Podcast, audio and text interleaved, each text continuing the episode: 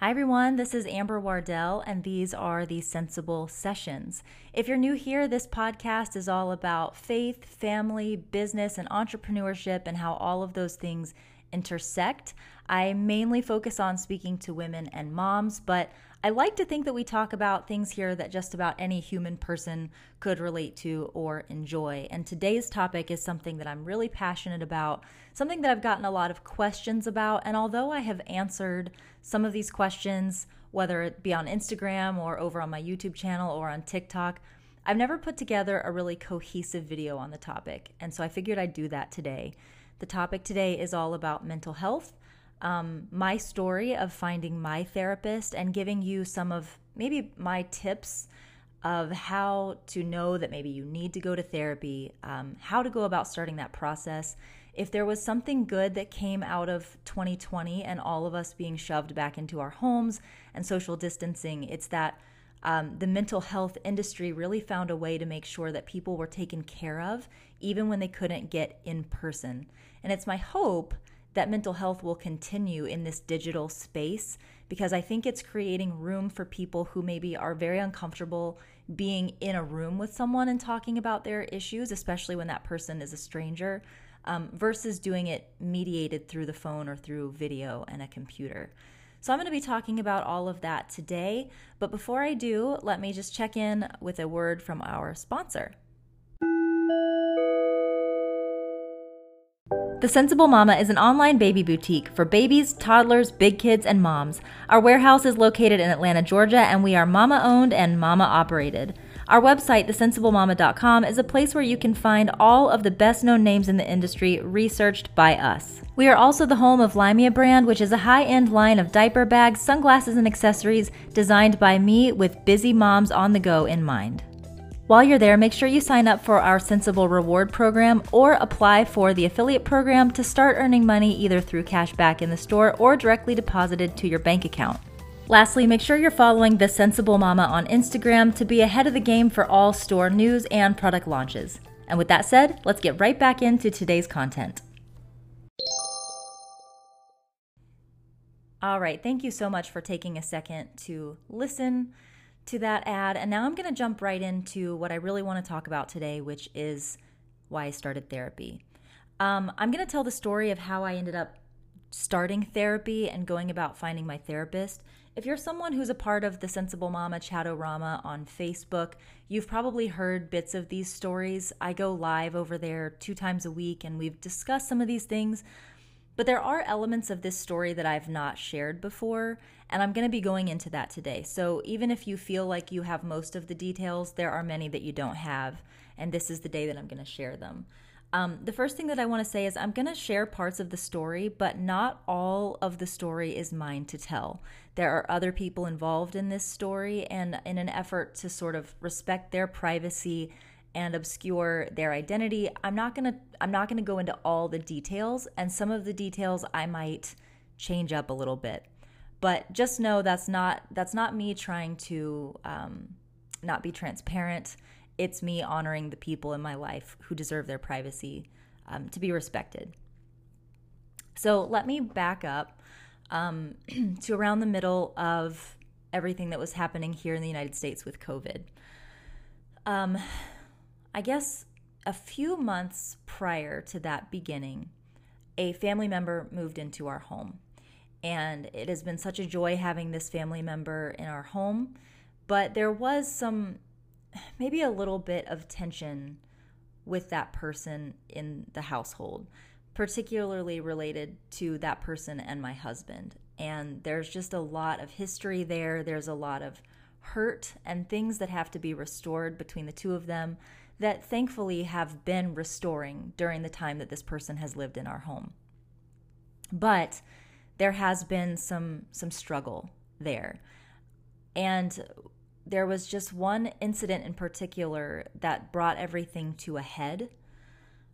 I really haven't decided how much of this I'm going to share, so I'm going to do my best to do this on the fly. So, as I've grown on TikTok, the importance of safety in our household and, and here um, at my warehouse has gotten a little bit more important to us because the algorithm over there on TikTok presents your content to people who are located near you. There have been more and more people in my area who recognize me when I go out places. And just in an effort to keep ourselves safe, we've kind of tried to step up our security measures and things like that. Most people are not scary, but you just have to kind of protect yourself anyway, right? So, we had installed some some security cameras on the outside of our home, particularly on our front door. Now, we had had a ring doorbell on this door um, since before this family member moved into our house, and it had never been a problem. It just was something that existed. This person was aware of it, and it just didn't even seem like a thing that needed to be discussed. But at some point, that ring doorbell stopped working and it had become more of a pain than it was worth. So we decided to get a different security camera system that had a better kind of um, like ecosystem and software that went along with it. My husband is really into all that stuff. So he found a, a really, really great camera for that. For whatever reason, when we installed this camera, it triggered what I still to this day don't know if it was a an actual psychotic episode or if it was like a cry for help from this person in our house, or if it maybe was just for attention. Um, it could have been a little bit of all of those things. But what happened next was really scary for our household. This person um, began telling us that they were no longer able to come out of their bedroom because they believed that the camera was doing like spying on them and tracking them and saying these things that just were very much like of a psychotic nature. Uh, we began trying to talk with this person and uh, try to get an understanding of like what was what was going on. This person has had a history of kind of doing things like this, whether it means was I don't know. I don't know what the reason is. And, and I, actually, I'm not going to sit here and, and try to make assumptions about it. This had happened in the past. Um, and so we kind of were like trying to understand what exactly was the intent here. But as the conversations continued, and these were all being done through text because this person wouldn't come out of their room, um, things got scarier and scarier. It went from sort of this paranoid discourse about cameras and how the government is using cameras to imprison all of us and enslave all of us and because of this camera, he was now not physically able to leave his room. And it didn't matter how, like how much we explained. Um, the camera is pointing outside, it's not filming anything going on inside the house. That wasn't getting through either. Um, and it be- it turned from it turned from being about like well I can't leave my house because I'm being surveilled to being I can't leave my I can't leave my house or the room um, because I'm staging a sit in. And we kind of tried to explain to this person while you are living in this house and you do have rights, you you don't get to stage a sit in in someone else's home and expect them to to kind of do what you say. You're you're trying to hold us hostage to what you want in our own home and we can't we can't have that. We're going to draw a boundary here. This is for our safety. This is to make sure that you included are safe, and this is how it's going to have to be. And the conversations escalated to, to a point where we were both, Charlie and I were pretty sure this was not for attention. It, it seemed more and more like a psychotic episode. Words were being thrown around like, I'm willing to die for this. I am today's Gandhi. Um, I am doing the work of Gandhi by doing these things and just just some really scary stuff.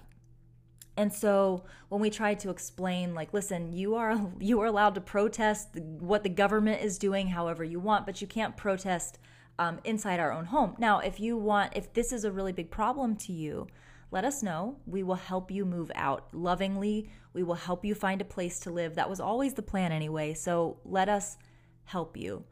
And then that conversation escalated into you don't want me here, you're trying to force me out, I knew that I wasn't loved and and things like that.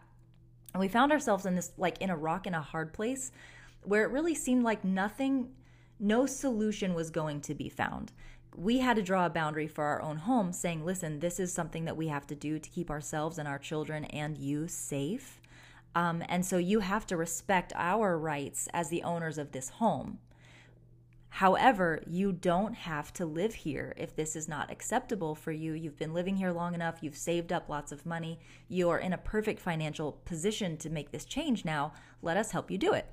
Um, and it just it became volatile really fast with threats of starving of this person starving themselves um, scary stuff it reached a point where I was so concerned that I was shaking, I was having a hard time breathing, and I, I didn't know what to do. So I told my husband, I said, I, I'm out of my depth here. I want to reach out to some psychologists and see if we can get some help for this person. But I want your permission first. And he said, Yes, yes, please do.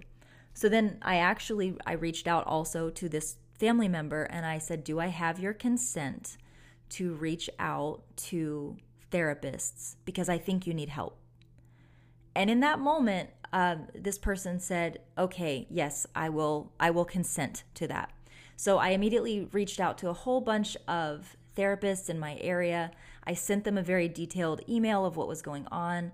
I said, I understand that you may not be able to speak to me about this because I am not the person who is in crisis, but I do have this person's consent. They can confirm that I have their consent and I just need I need help. I don't know what to do. And again, this is because we were re- this had been a, a full day and a half of this person not eating, not leaving their room, and escalating to a point of of scaring all of us. What ended up happening was about four or five of the therapists that I reached out to emailed me back after receiving a very lengthy, detailed email explaining what was going on in the crisis we were in.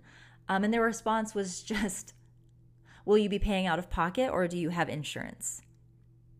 And I'm not going to lie, it put a really bad taste in my mouth. Um, and so I kind of I spoke to my husband. I said none of these therapists I've reached out to are being very helpful.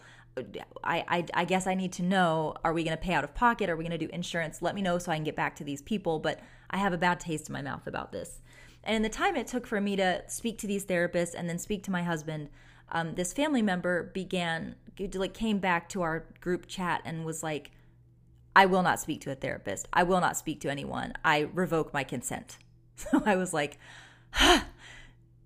okay new level of stress later that evening the last therapist that i had reached out to reached out to me with a very lengthy email and he said um, thank you for sharing this with me i know that this was scary for you I also have concerns, and I feel that this person in your household may be in psychological crisis. It is possible that this person is manipulating, but I don't know that because I'm not in your home. Um, I have re- he said I this is beyond my my training, my skill set. I'm not credentialed to deal with this, but if we can get on the phone, I can walk you through what you need to do next. So we immediately set up a phone call and I called this person. Um, and I explained to him, like, this person has now said they won't speak to a therapist any longer. So I don't know what more I can share at this point. I shared the details of, of this problem while I had consent from this person, and now I no longer have it. And he said, That's fine. You actually don't need to say anything else to me. Let me walk you through getting in contact with the proper resources because I believe you need to have this person detained. If they go any longer without eating and drinking water, this could be a very serious problem. You might need to have them involuntarily hospitalized. So I said, I'm not super ready for that, um, but give me all that information, please, and and we'll make a decision. So this therapist gave me all the info, and when I got off the phone with him, I sent a message to our family chat, and I said, "Listen, uh, this is what's going to happen next if things don't change." I am going to have to get in touch with a crisis center. And I don't know what could happen from there, but there is potential that you could end up being detained. And I need you to be aware of this. I need you to be informed that that is, I'm not trying to manipulate or force you to do anything, but you have to understand that if this is a game, it's about to have some very serious consequences.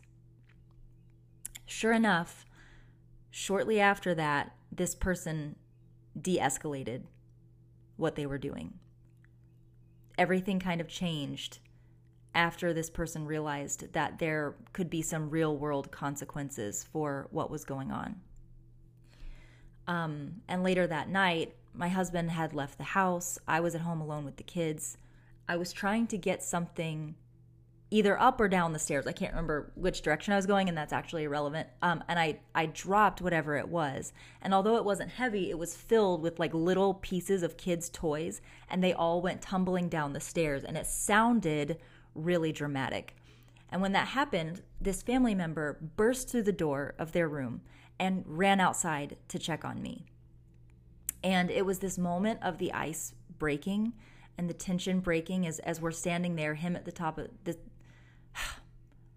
it doesn't matter. I've been trying to obscure this person's gender, but it's whatever. Um, this person at the top of the stairs and me down at the bottom looking at each other.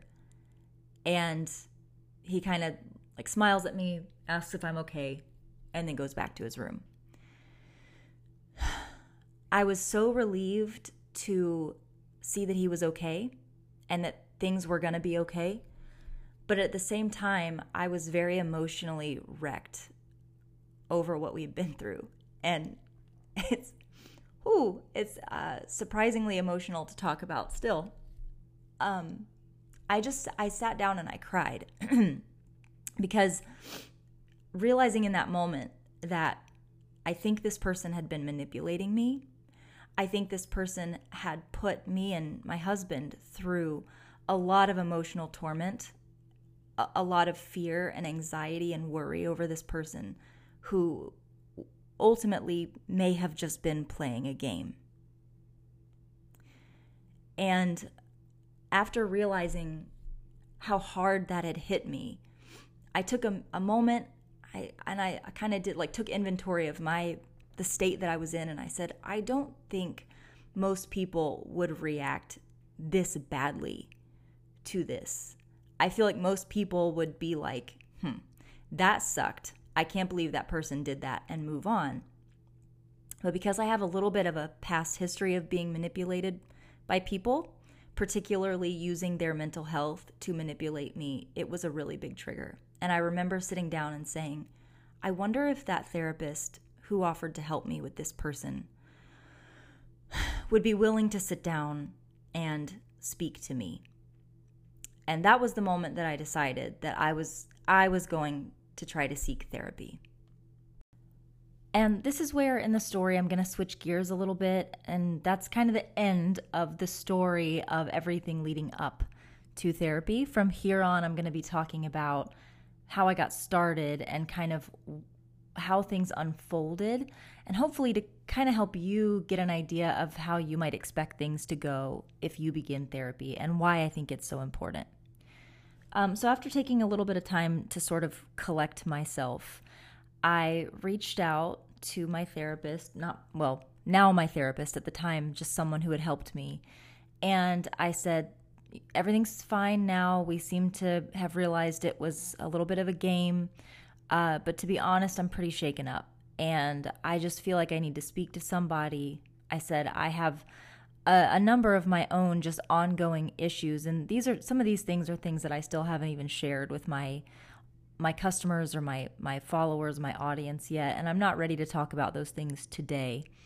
But I did kind of lay some of that out for him and I said, here are some of the things that I'm dealing with. But to be honest, I don't I don't really know what I need.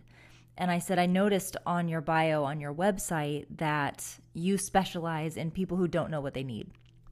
And that's me. I, I know I need help, but beyond that, I, I don't know what I need. And he got back to me right away. He said, um, why don't we schedule like a 45 minute free consultation and this he was the only therapist who offered that and I, I was really touched by that because i have seen other therapists in the past, only very briefly, because I learned in my first couple of sessions with them that I didn't jive well with them. And it wasn't it wasn't worth it to me to continue with these these two separate therapists who were obviously not what I needed. And I was really thankful that this therapist gave me the opportunity to find that out before I paid anything and before I invested in this journey with him. So we set up the appointment and it was just wonderful. We clicked right away.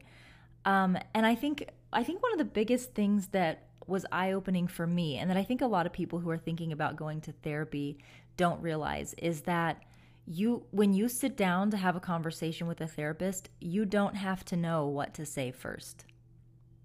Because I remember we were doing this over Zoom because it was still in the middle of COVID. Um, I remember just starting the Zoom call and being like, I I don't know where to begin. There's just so much going on. Um, so uh, he kind of because we already had a little bit of context of what was going on in my life due to the crisis that I had been in the week prior. That was where we started. He was like, "So tell me how you're feeling ever since all that stuff that happened." Um, but you won't just know that you won't always have that. I hope that you won't be going into a therapy session already having a crisis on your hands that the therapist knows of because you were seeking emergency help. Um, but you don't have to actually have a premise already laid out. Therapists, good therapists, are specially trained to know how to draw that information out of you. And sometimes it might start with just a what brought you here today? What made you decide to reach out to me? And you'd be surprised how easy it is to find that one thing. Like what was that moment when you said, "That's it. I'm going to I'm going to go find a therapist." So if you don't feel like you know what to lead off with, you're not going to have to be the one carrying the burden of the conversation. For me, as a socially awkward person who really can't stand silence, I will I will interject my voice anytime there is a pregnant silence, right? So I was really nervous about like what if I run out of things to say? And I have heard of therapeutic techniques that evidently aren't really used that much anymore, where the therapist would sit silent and let you, it was called like self actualize. So you'd just sit there and you were expected to speak. And they didn't really prompt you or lead you in any way. And I was like, I can't do that. That's not going to work for me. Um, but my therapist didn't do any of that. I don't really recommend staying around with a therapist who does that unless that really works for you. That's a sidebar. so we got talking about everything that I had going on and the things that I was looking for with this therapist as we continued this conversation was is he empathic? Is he empathetic? Does, do I sense understanding and compassion and empathy for him? Do, does this person have a heart? Was number one. Uh, number two, I wanted a sense for does he speak over me? Does he invalidate me? Like I I had enough of that going on in my life of feeling invalidated and what I didn't need was trying to express myself and trying to talk about my story and my feelings and my situation and have those things invalidated. And that was actually something that I brought up in our first session. I wasn't planning on talking about this, but it just came to my mind. Um, I said to him, I was kind of talking about my my issues with misogyny and men in my life being a problem, and I said I'm very I'm worried to even share these these feelings with you because I'm worried about you invalidating them and right now where I'm at in my life is like I'm not I'm not in a healthy enough place to have my feelings invalidated. And he just straight up he was like I can sense that. I see that. He said, There will, of course, be a time in the therapeutic process where when you have stinking thinking, when you are perceiving things in a way that is not healthy to you, I will point that out to you. He said, But I strongly feel that during this time, especially, he said, I get the sense that you spend a lot of your time not feeling heard. He said, You're highly communicative, you talk, you're not afraid to voice your opinion and express yourself. So it's not that you don't feel able to speak, it's not that you feel like you don't have a voice, it's that you feel that your voice is not being heard. And he said, I feel that my job, at least for now, is going to be to just hear you. And that was a moment for me where I just broke down crying in this very first free consultation because that was what I needed to hear. And the fact that this therapist really picked up on that from the jump. Like he knew that from the very beginning. It told me everything that I needed to know about this person being empathetic, having a heart, and not wanting to speak over me, but to really listen. So I did decide to make him my therapist, and we began having once a week sessions. He said at the time that the goal would be to eventually not have to come every week. Maybe we would come every two weeks and then maybe once a month. But that in this beginning phase, um, every week would probably be good. We, have, as I mentioned before, we were able to do um, basically computer mediated therapy, which meant I was able to be at, at home or in my office, someplace where I felt safe and comfortable. And we just did um, video therapy and it was great. I, I think that I mentioned this earlier. It, it to me, it was no different than actually being person to person with someone, and in some ways, it really was more comfortable to be in my own safe space. Um, I want to say that the first, probably the first two months or so of my therapy was just talk therapy. It was really just me unloading a whole bunch of things that had been going on in my life, in my marriage, uh, with my business, with my friendships. And I gotta say, just unburdening myself of a lot of that stuff that had been painful or traumatizing or hurtful to me and being heard, it made such a difference. I felt all of this tenseness leaving me. I felt like um, I, I was more patient and tolerant with people because I wasn't just walking around filled with all of this angst um, over never feeling like I was able to actually talk to anyone about stuff that was going on with me. And I want to say, like, if you're someone who's a friend of mine in my personal life, I obviously had people around who were willing to listen. Um, but one problem, one side of that, and one thing that I hope you'll take away from this this podcast is that, um, again, there are some things that you don't really want to share with people in your personal sphere because of fear, like I talked about earlier, of them turning on the people in your life um, and holding you to like walking away from those people when maybe that's not actually what's best or what's wanted for you. The other side of it is that everyone has their own sort of I think people can't just can't help themselves but want to try to help you and that's a good thing. Um, and the way that they usually go about it, though, is they share with you kind of what they think sounds best and they try to convince you of that. And it's all well and good and it's all with great intentions, but sometimes um, you need someone who is, first of all, objective. And it's really hard for anyone in your life to be objective. Second of all, you need someone with just a little bit more training and experience to help you walk some of these more complicated situations, I think. Particularly when the things you're talking about in therapy have to do with your marriage or your family or your children. Sometimes you just need someone with a few more tools than what your friends and family have. Um, and that was wonderful. And I think that, you know, people often ask, like, how did you know that you needed EMDR therapy? How did you know that you needed parts work? And I'm not going to get into what all of those are today, but if you're interested, maybe I'll do another podcast describing each of those. But these are these are therapy techniques, like ways of doing therapy. And I didn't know that I needed them. it was going to therapy every week and having my therapist listen and starting to pick up on things. He started recognizing things that are called little t traumas. And I want to talk about this more in a minute. But little t traumas are basically so think about like capital letter T, like capital T R A U M A, big trauma. This is like going to war, losing a loved one, a parent at a really young age, um, sexual assault, physical assault, things like that that are that are complex trauma. And I feel like a lot of times people do think that they need to have big, complex, capital T trauma in order to go to therapy. But the thing that I'm realizing is that you don't have to have complex trauma in order to need therapy. You have these lowercase t, little t traumas that really impact you.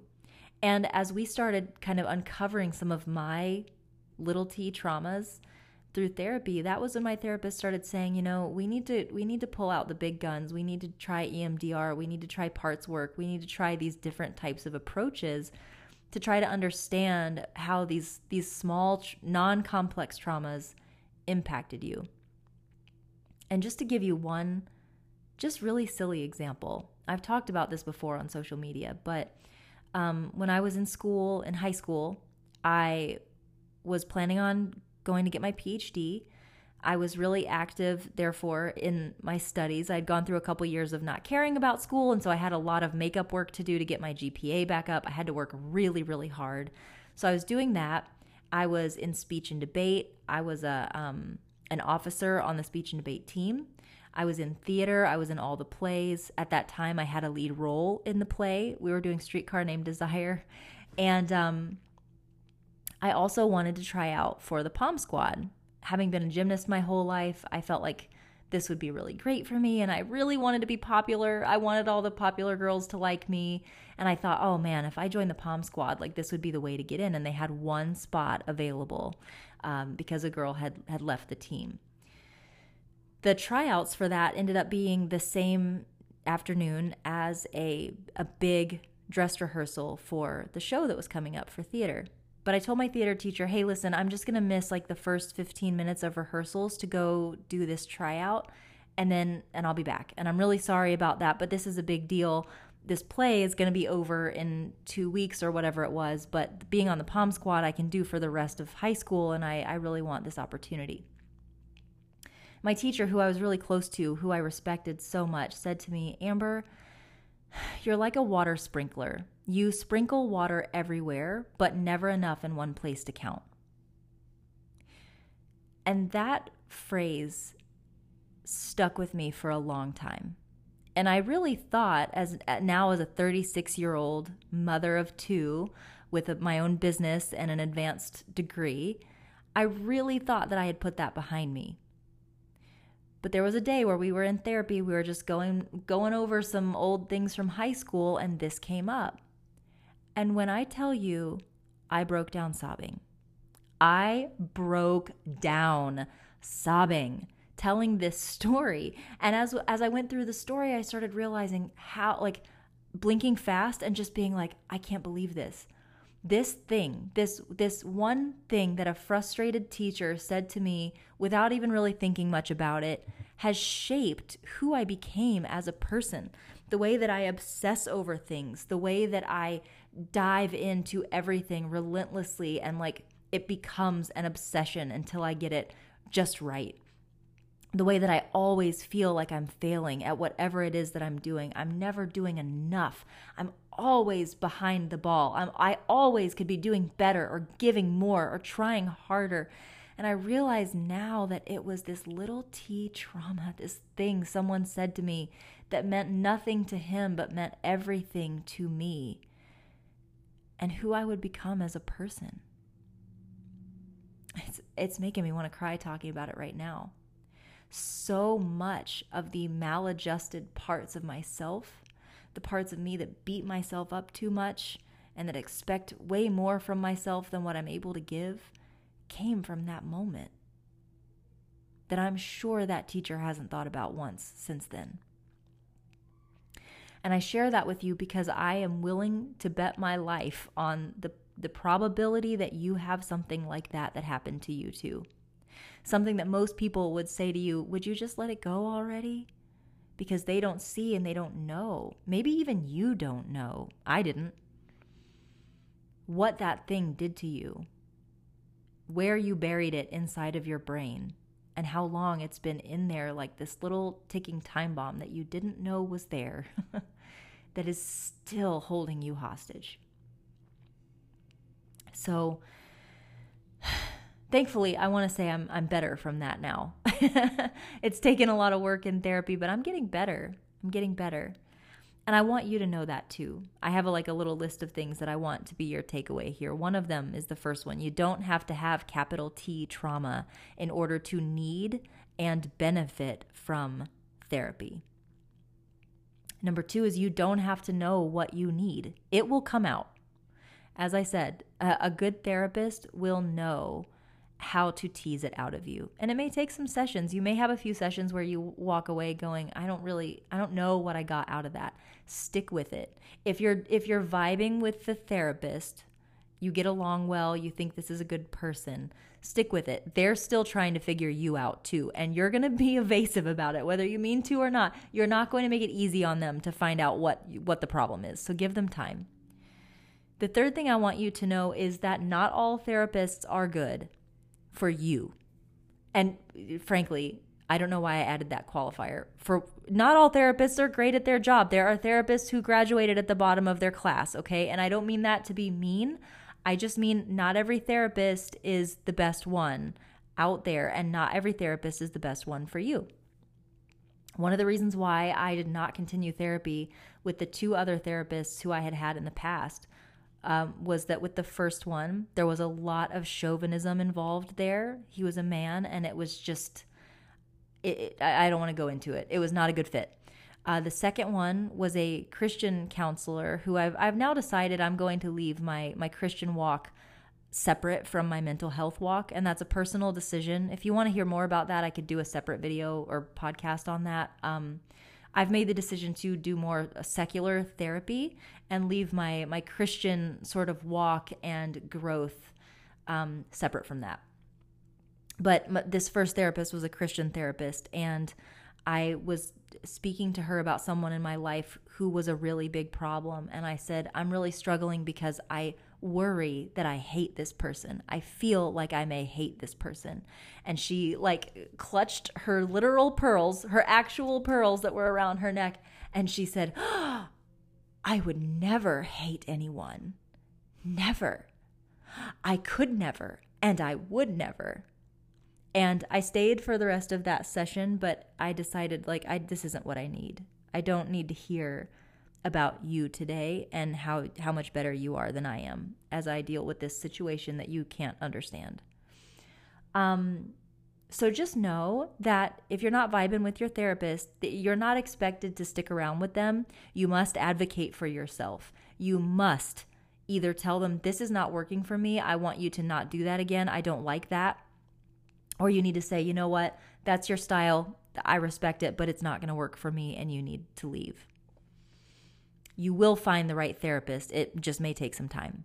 Look for therapists who are willing to give you, ask them if they will do this. Ask if they will give you a free consultation. They should do that if they want to help you and if they want your business. The last one might not be applicable to everyone, but for those of you who have nosy ninnies in your life, people who feel entitled to know everything about your inner your inner life, your inner workings. This may be a spouse or maybe family members, friends, I don't know, but I just need you to hear this. You do not have to tell anyone why you are in therapy, who you see, and what you're discussing in therapy. This is called setting a major boundary. this is you first of all, you don't have to tell anyone you're in therapy. That can be completely secret to you. I do want us to end the stigma of being in therapy, but I also understand that if you have someone in your life who will pressure you and demand to know what you're talking about in therapy, or worse, if you fear that they are going to try to keep you from getting that therapy, don't tell anyone. Uh, people will ask who your therapist is. I advise not sharing that with them uh, unless you really are like wanting to recommend your therapist to somebody. Whenever I talk about therapy on social media, I often have people asking who it is that I see. And uh, I just don't feel comfortable sharing that. I don't want, I don't really need anyone to know who that person is. Frankly, even though therapists have a, um, have an ethical standard that they must hold themselves to, I don't need people prying around trying to get information from my therapist, and you don't either. And you especially don't have to talk about what you are talking about in therapy. You can just gracefully say, This is between me and my therapist, and leave it at that. so that's really it for what I wanted to talk about with therapy.